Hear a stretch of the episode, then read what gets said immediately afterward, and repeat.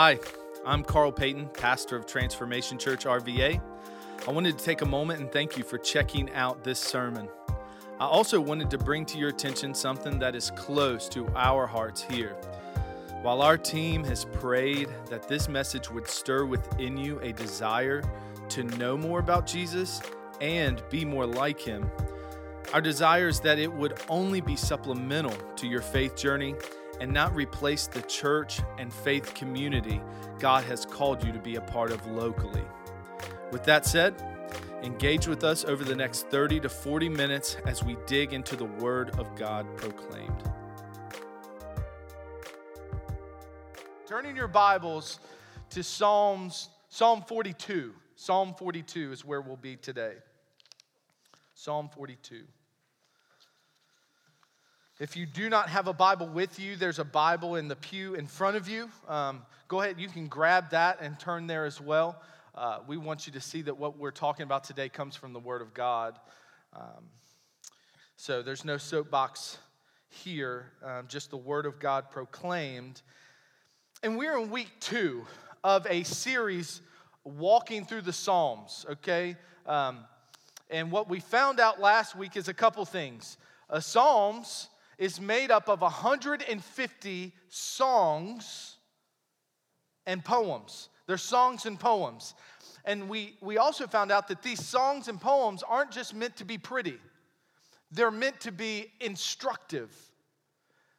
Um, we find in the New Testament where Paul says that all scripture, what, is God breathed and is profitable. Okay, so every word in here is for you and can be instructive for you, okay? It, it, there's nothing you read in the Bible that is just decoration, okay? Um, so that's what we found out last week. And we dived into Psalms 1, which set the whole tone for all of Psalms, which is that we need to fix our minds on the God of Scripture. And what it will do is help shape our hearts because we, we have found, and, and I'm sure you have found, that in life, sometimes what we feel about God, about life, isn't always what Scripture declares and what we know to be truth. And so there's a wrestling between our faith and our feelings. There's this wrestling. And, and, and so last week we kind of set the tone in chapter 1, Psalm 1. And today we're going to be talking about faith and depression, faith and discouragement. So don't check out um, because some of us are like that we don't feel anything. We're like stone cold. There's a lot of lot of us that are just you know stone cold. You'd never admit that you have feelings, um, but many in here can attest to a time in your life where you have felt the weight of darkness and discouragement and lowness. And so the Bible speaks into this, and 42 uh, beautifully is going to fix our minds and shape how we feel in dark times. Um, and it, it, starts out, so we'll just explain a little bit here. Um, Psalms 4, Psalm 42, um, it says, For the choir director a psalm, where many versions say a maskil, of the descendants of Korah. Now, everybody say Korah. The Korahites in Second Chronicles, you can look it up. The Korahites were a section of the priests that were in charge of worship. As a matter of fact, I'll turn there for you. If you go to um, Second Chronicles 20, um, 19, this is what it says. Listen. 2019. Then the Levites from the clans of Kohath and Korah stood to praise the Lord, the God of Israel, with a very loud shout. So these were the worship leaders among the priests. That was their job. Their job was to lead people in worship, sing to God. So, um, the very first thing I can tell you about this Psalm 42 is it's meant to be sung. This is a song to sing. Do, do you sing in the shower? Anybody? Shower singers? Okay, that's fine. Own it. Car singers, you sing in the car because you don't want anybody to hear you. Oh, okay. Uh huh. How? No, I'm not going to ask that. I was going to ask how many of you shouldn't sing. Um, but yeah, okay, good. At least we're honest. We're honest. It's okay. Safe place. Safe place. And I'd probably agree with you. Um, this is meant to be sung. And the second thing we find here is this word psalm, okay?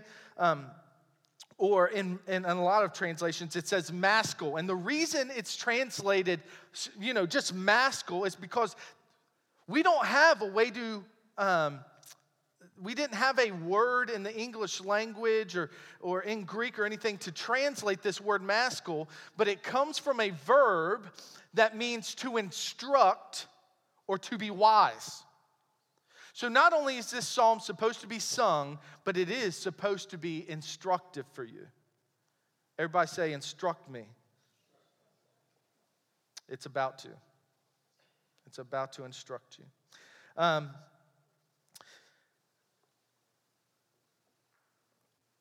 and I'm going to tread very lightly here because many of us don't are, are stone cold the way we are because we don't like when we feel. Um, uh, so, for those in the room um, that, that th- this may feel a little weird to talk about darkness, but for those who uh, experience darkness, uh, this psalm is going to create for you, it's going to lead you into a place where it doesn't have to be so dark. Um, and if you want to follow along, you can follow along in your fill in the blank in the bulletin. Uh, the very first line saying, Poetry and singing, so the Psalms, exist in Scripture because God made us with emotions, not just thoughts. You are an emotional being. Otherwise, He would have just made you a robot. You all feel something on some level. And so, because we are created in his image, right?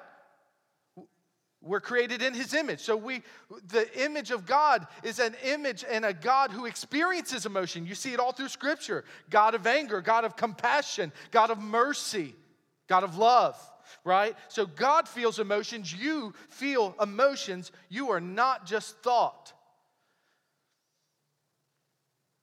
And 42 gives us a picture of a guy who's having a terrible time. So we're going to do two things. Um, first, I'm going to give you an overview of where this, this, this psalmist is coming from, his current state. And then lastly, I'm going to give you six ways to respond to discouragement via scripture, via this Psalm 42. Everybody turn to your neighbor say, Get ready.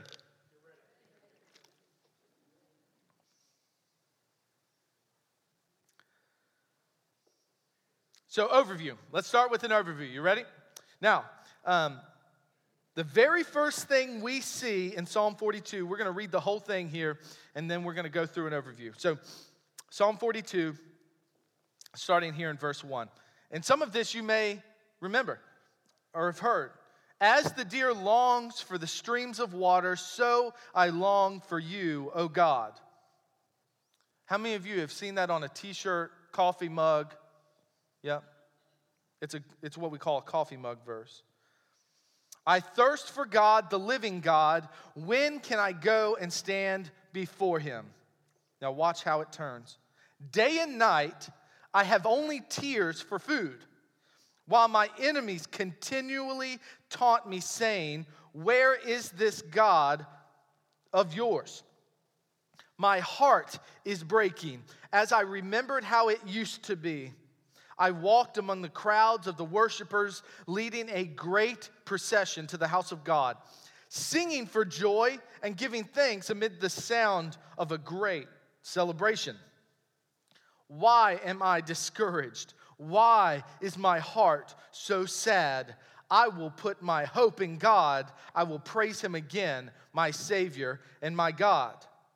Now I am deeply discouraged, but I will remember you even from distant Mount Hermon, the source of the Jordan, and from the land of Mount Mizar. I hear the tumult of the raging seas as your waves and surging tides sweep over me. But each day the Lord pours his unfailing love upon me, and though and through each night I sing his songs, praying to God who gives me life. Verse 9. Oh God, my rock, I cry, why have you forgotten me? Why must, why must I wander around in grief, oppressed by my enemies? Their taunts break my bones. They scoff. Where is this God of yours? Why am I discouraged? Why is my heart so sad? I will put my hope in God. I will praise him again, my Savior and my God. So let's just look at where this guy's at, okay? Verse 3. Uh, we find his external circumstances. So, what we see, his external circumstances are oppressing. He's oppressed. He's feeling low. Look, look in verse 3. It says, um, Day and night I have only tears for food, while my enemies continually taunt me, saying, where is this God of yours? So he's being taunted. It says it again right over here um, in verse 10, where it says, Their taunts break my bones, they scoff. Where is this God of yours? Now, listen, his situation is so bad and so oppressed at this point that people are looking at him and saying, Where's your God? Now, people don't just casually, you know, come around to taunt you. Typically, if they're going to say, Where's your God? your life must at this point look like God has abandoned you. Has your life ever looked that way? He looked abandoned. The next thing we see is his internal condition is full of turmoil. Verse 5 Why am I discouraged? Why is my heart so sad? Verse 11, why, again, he says the exact same thing. Why am I discouraged? Why is my heart so sad? And even here in, in verse 3, day and night, I have only tears for food. So externally, his situation's bad. But internally, his situation seems to be almost even worse. This guy is on the brink of tears at every turn. Just overwhelmed, so depressed, he's on the brink of tears right here. That's the only thing he can eat. That's the only thing he can consume right now is his tears because he is so overwhelmed. It looks as if he has been abandoned. And the, the, the last thing I, I kind of want to point out here in Psalm 42 is that he is in a fight to hope in God. Verse 5 says, I will put my hope in God. I will praise him again. You know what he's saying? I can't, I can't even muster up praise to God currently. I can't. Have you ever walked through a season of life where it's like, I can't even lift up praise to God because my life is so terrible currently? I don't even want to talk to Him. Maybe you've never been there, but maybe you have. And that's where He is currently. He is fighting, wrestling to hope in God. He says it again right at the end of the chapter. You know what that means? Look, he ends this psalm with I will praise him again. There's going, to, he's telling himself, I'm going to hope in God. I'm going to praise him again. It's going to happen. My Savior, my God. He's, he ends the chapter not winning.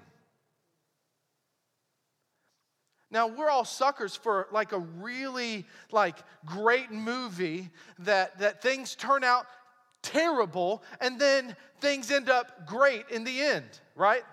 How many of you like a happy ending? Yeah, we all want it. We all yearn for it. This psalmist ends this psalm saying, Why am I so discouraged?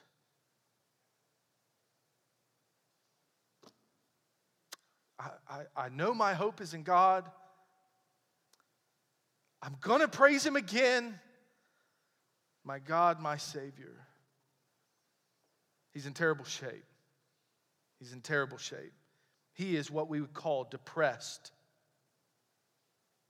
Now,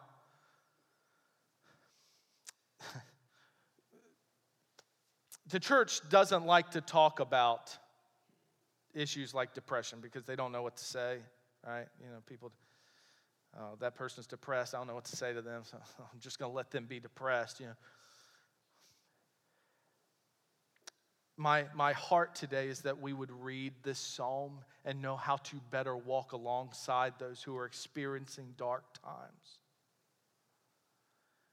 Even better yet, how to walk through them ourselves.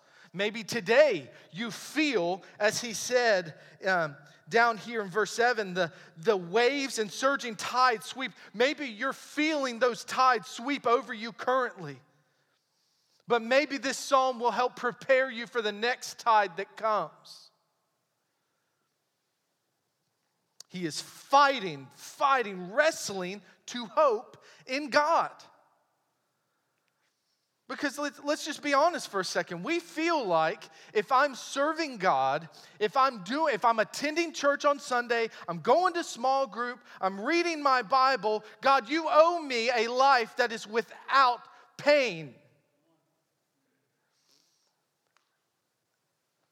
And the reality is this stark opposite. One, God doesn't owe you anything. But two, in the broken world we live in, if you, as a Christian, as a Christian, if you cannot learn how to ride the waves of the storms where your mind and your soul is dark, and, you, and it's, it's as if God has abandoned you, then you'll find yourself in even darker places. So that's where we're at. Um, that's where this person is at. A no happy ending. The psalm um, ends, and he's not there yet. He hasn't made it. Holding to God. It's almost like have you heard the story of Peter where Peter and the disciples are in the boat, right? And there's a storm that comes, and they see Jesus afar off. Jesus calls Peter. He says, Peter, come out on this storm. Have you ever been on a boat in a storm? Yeah, you don't get out of the boat. It's not wise. Not wise to get out of the boat in the storm. Um, but Peter sees Jesus obeys him, comes out on the water, gets distracted by the storm around him, and starts to sink. And this picture of this man here in 42, this man or this woman, is that they are just holding, clinging as they're feeling like they're drowning in the waves of a storm in the dark place of life. They're holding to this promise, this truth now, in the story of Peter, Jesus reaches down and grabs that hand. And let me tell you something there is no other hand you want. Ha ha! There is no other hand you want when times are dark. Wow. Thank you, Holy Spirit. Now, six ways to respond to depression and discouragement, okay? Everybody say six. I promise I'll finish on time. Because some of y'all just been like, man, you know I'm hungry, right? Yeah, I am too. Six ways that, that this psalm instructs us to respond when we're discouraged and overwhelmed and depressed.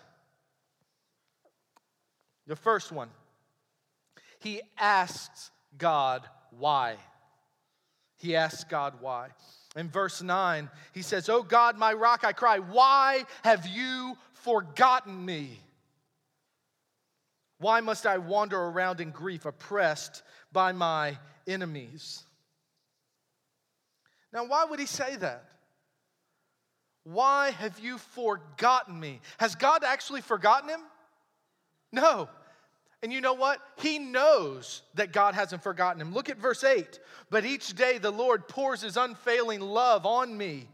And through each night I sing his songs, praying to God who gives me life. So he recognizes in one verse, I know who gives me life. I know God has not forgotten me. In the very next verse, he cries out, God, why have you forgotten me? So why? Why is he asked? Because it feels that way. He feels as if God has forgotten him, even though he knows it's not the truth. You know what the Proverbs say about the heart? The heart is most deceitful above all things. You know your emotions will lead you astray? Yeah. Your emotions will lead you astray. And that's where he found himself here. If we were to turn back, and this is such an important lesson, such an important lesson. If we were to turn back to Job, and turn to the, the um, sixth chapter and in verse 26, let me paint the picture. Job, um, rich guy, if you don't know, rich guy, tons of kids, tons of property, tons of uh, investment. I mean, this is a guy who's doing well for himself and he fears the Lord, okay? He's a Christian. Well, not a Christian, but he fears the Lord, okay? Uh, Christians were post Jesus, okay, so, but the Bible tells us he was a man who honored God and lived for God. So, um, time comes around where uh, Jesus allows, God allows Satan to test him. They actually have a conversation about it. And God says, You can do anything to him, just don't kill him. Man, I do not want to be that guy that God says, you know what? You can try my boy Carl, just don't kill him. Come on, give me a break, God. Job loses his kids, he loses everything he has. He, his wife turns on him, and when we find him in chapter 6, his friends are around him like, Job, what you do to God, man? You ever have friends say that? They get around you, they're just no help at all. You're like in a bad time, they just no help. That's his friends. And Job, who is in the worst season of his life, a very dark place in Job 6:26, he says, "Do you think you can reprove words when the speech of a despairing man is wind?" You know what he's saying? Hey, listen, bro. He's t- talking to his three friends don't hold what I'm saying against me. Yeah, there are going to be times where I shake my fist at God and say, Why are you doing this? We, we don't just see it with Job, who was a more upright man than you. We don't just see it in Job, we see it. Um, we went through Nehemiah. We see Nehemiah saying, God, what's going on? We saw it um, in Habakkuk, where Habakkuk was like, God, do you even know what you're doing? When you're in a, des- in a place of desperation, listen, there are going to be times where we have to look at each other. So let me just give you some practical, practical here. If there's someone who's going through a hard time, they're going to say some things like, man, it feels like God's just totally left me. They know God hasn't left them, okay? Don't remind them. Listen, for me. Just say me. Say I'm going through a dark time. And I say, you know what? It feels like, God, why have you forgotten me? Don't come to me with a scripture and say, you know what, brother? God hasn't forgotten you. I know He hasn't forgotten me. It just feels that way. You know what we need to do? We need to just let it go. As Job told his friends, let it go. It's like the wind. A despairing man's words are just like the wind. So when people are walking through dark times, they're going to say some things like, Why have you forgotten me? This is how they respond. This is how we respond to these things. Number two, he affirms God's sovereign love. He affirms God's sovereign love. So, in the midst of this terrible time, he affirms his love. Listen, right here in verse 8 each day the Lord pours his unfailing love on me. Look at verse 5. He says, I will put my hope in God, my Savior, my God. Verse 11, he says the same thing. I'll praise him again, my Savior, my God. In the midst of it all, we have got to learn to affirm the things that are true about God. We have to tell, remind ourselves that He is who He says He is, and He is a God that does not lie. He is a God that keeps His promises, even in the midst of crap. Many of you, oh, that pastor, I have to call a deacon's meeting now. Even when your life looks terrible, He is not changed. God is still God. Now, He declares His sovereign love. Look at this. I found this very interesting. In verse 7, it says, I hear the tumult of the raging seas, and your waves and surging tides sweep over me.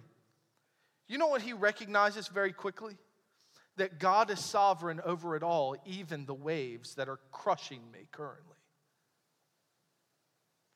Now, that's tough to wrestle with, right? Some of you just don't like to wrestle with that, that God is completely sovereign. Like, if we're going to say God is sovereign, he's either sovereign over all or he's not sovereign at all, right?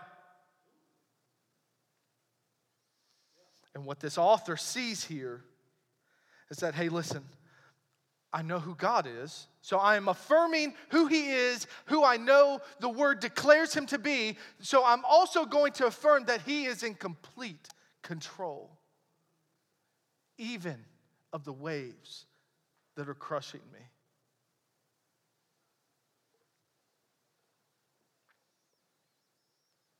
I kind of look at God's sovereignty almost like a ballast. You know what a ballast is in a boat? Any boating people, you know what a ballast is? Okay, well, let me educate you. Ballast is what you have to have in the bottom of the boat so it doesn't tip over one way or the other. Like if you have no ballast at the bottom of your boat, the wind will just toss you over. But what ballast does is it sits at the center of your boat. So even as the wind is kind of blowing you over, the ballast is holding you from tipping all the way. God's sovereignty can be the ballast in your life in knowing that he, He's not going to let the boat tip. He's not going to destroy you. He's not going to destroy His own. He affirms God's sovereign love. Number three, he sings. How weird is this? Any of you go right to singing when you're feeling bad? No. Um, some of us go to some different things that you probably shouldn't. But this isn't a sermon on running to other things. He sings. This is what he goes to. Look here in verse 8. And through each night, I sing his songs, praying to God who gives me life. So let me paint the picture. He's laying in his bed, weeping. He cannot keep it together. He is so overwhelmed by the circumstances he's in.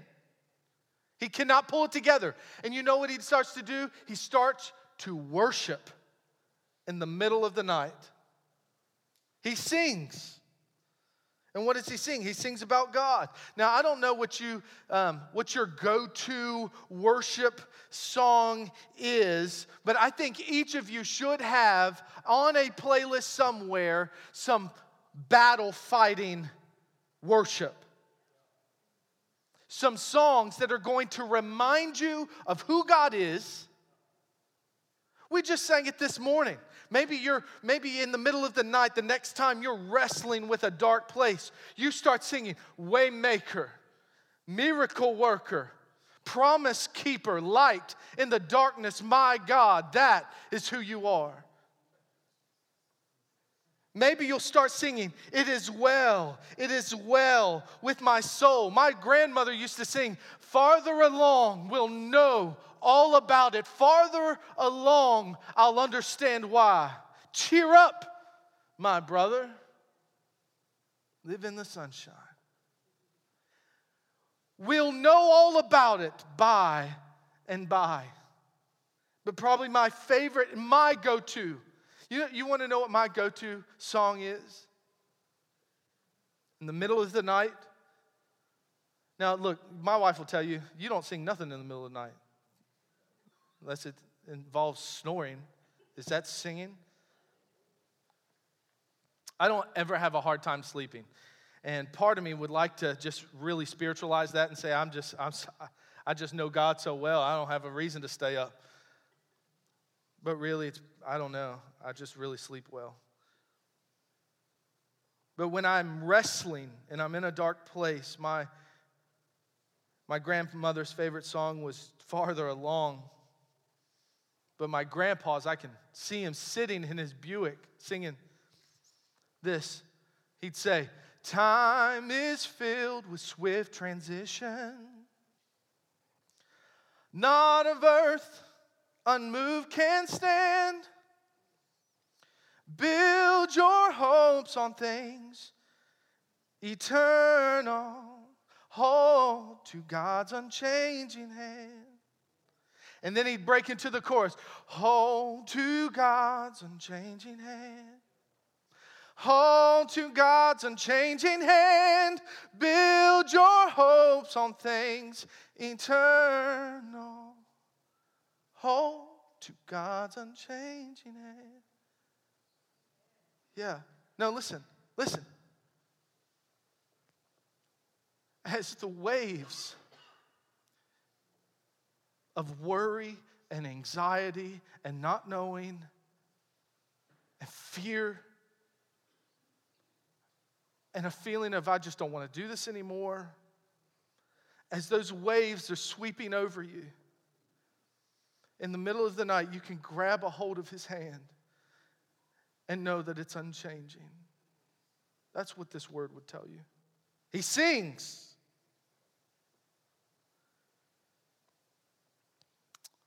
Number four, he preaches to his own soul. He preaches to his own soul. Verse 5. Why am I discouraged? Why is my heart so sad? I will put my hope in God. He's telling himself this.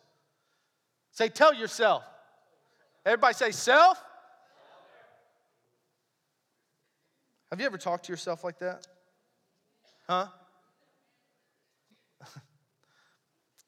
I think it was Martyn Lloyd-Jones. He wrote a book, and I remember in the book, I can't remember the exact phrasing, but basically what he said is some what we oftentimes fight the most, and the, the reason we get ourselves in such a bad place many times is because, listen to this, we listen to ourselves more than we talk to ourselves.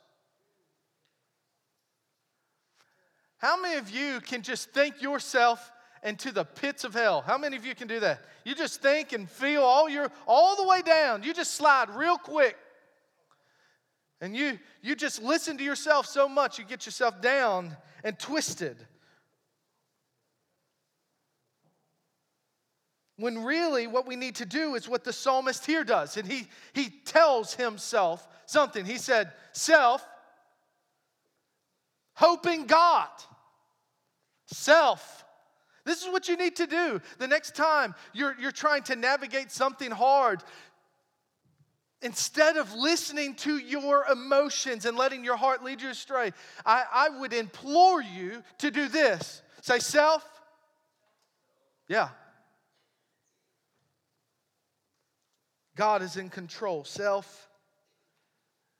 It's He who justifies, not me.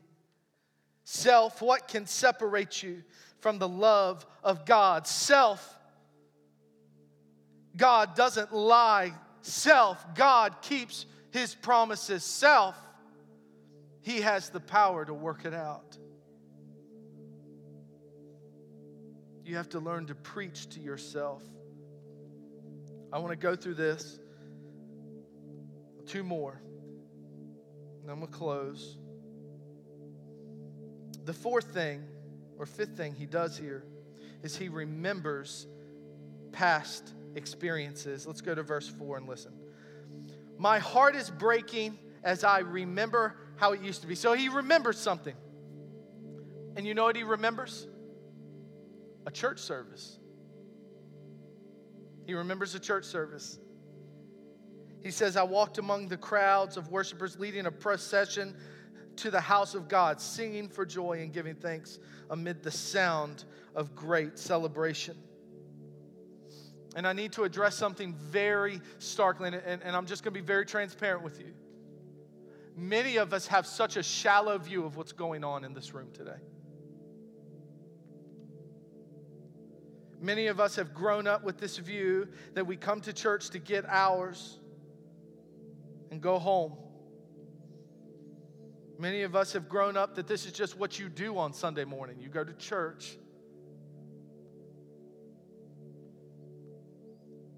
And I want to challenge your view this morning of what's going on in this room, what happens here. And what this psalmist remembers. This idea of corporate worship is not shallow. Because listen, if it the reason the psalmist goes back to remembering this church service is not because they just had great music and it was an information exchange. It's got to be more than entertainment or just me downloading a bunch of information to you. That's got, it's got to be more than that. And the reason, because if it was just that, then he would just it'd just be nostalgia. And let me tell you something: nostalgia won't help. It wouldn't help the psalmist. But the reason he goes back there is because he, know, he knows God was there. God was powerful there. In the years to come, my prayer is that when I walk through hard times, I can remember back to church services where we poured prayers over people and people came down to the altar and we prayed for healing we remembered the anointing of the Holy Spirit that was in this place. This shouldn't just be a box check for you today. February 9th, 2020 should not just be church as usual. What's happening in this room is never what is usual. God is here. Hold on. God is here.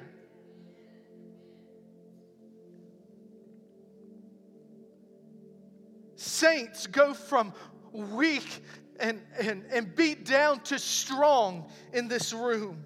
God gets praise in this room. There is a supernatural exchange that's happening this morning between mankind and the God of all creation. Diseases have been healed in this room, people have gone from death to life in this room. Corporate worship is not something just to check off the box for you. And if that's what you've come for, there are better hobbies. We come here to meet with God, and anything else falls short. He remembers. He remembers. Lastly, he thirsts Look how he opens this chapter. He says, As the deer longs for streams of water, so I long for you, O God. I thirst for God, the living God. Let him clarify the living God. When can I go and stand before him? You know what he, you know what I, what kind of threw me for a loop here? This guy is in terrible shape. Life isn't great for him. And you know what he never asks once in this psalm? He never says, God, make it stop. He never asks for relief. He asks for one thing to be in the presence of God. He has isolated the one thing that we need when we are discouraged, the one thing that we have need of when we're depressed or dark and twisty. We need to thirst for God. We need to, he's, he's saying, God, I, I don't want you to fix it. All I need is you. I need you to fix it. I'm, I'm thirsting for you. God, please come to me. When can I stand in your presence again? I need you. I don't need you to fix it. I need you. Because one thing he understands, and I think the authors of this book we're preaching from today would tell you, is that it doesn't matter what comes your way, but it matters who's with you when you're going through it. In the very presence of God can do that. Do what, Pastor? Meet you right where you are.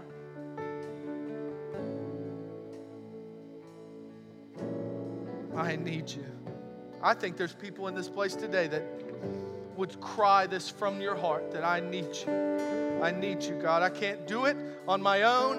This situation I'm in, um, maybe you know someone who's walking through something tough right now, and you can go to them with Psalm 42 and just say, hey, listen, why don't you preach this over your heart, brother, sister? This is how you're going to walk through this. And look, it may not be that it's to come to an end because he ends this chapter with, I will praise him again. There's going to come a time, I know the God I am talking to, there's going to come a time where I'm going to be able to praise him again. And that is your assurance this morning. Thanks for streaming this audio from Transformation Church RVA, located in Richmond, Virginia. For more information, check out our website at www.transformationrva.com.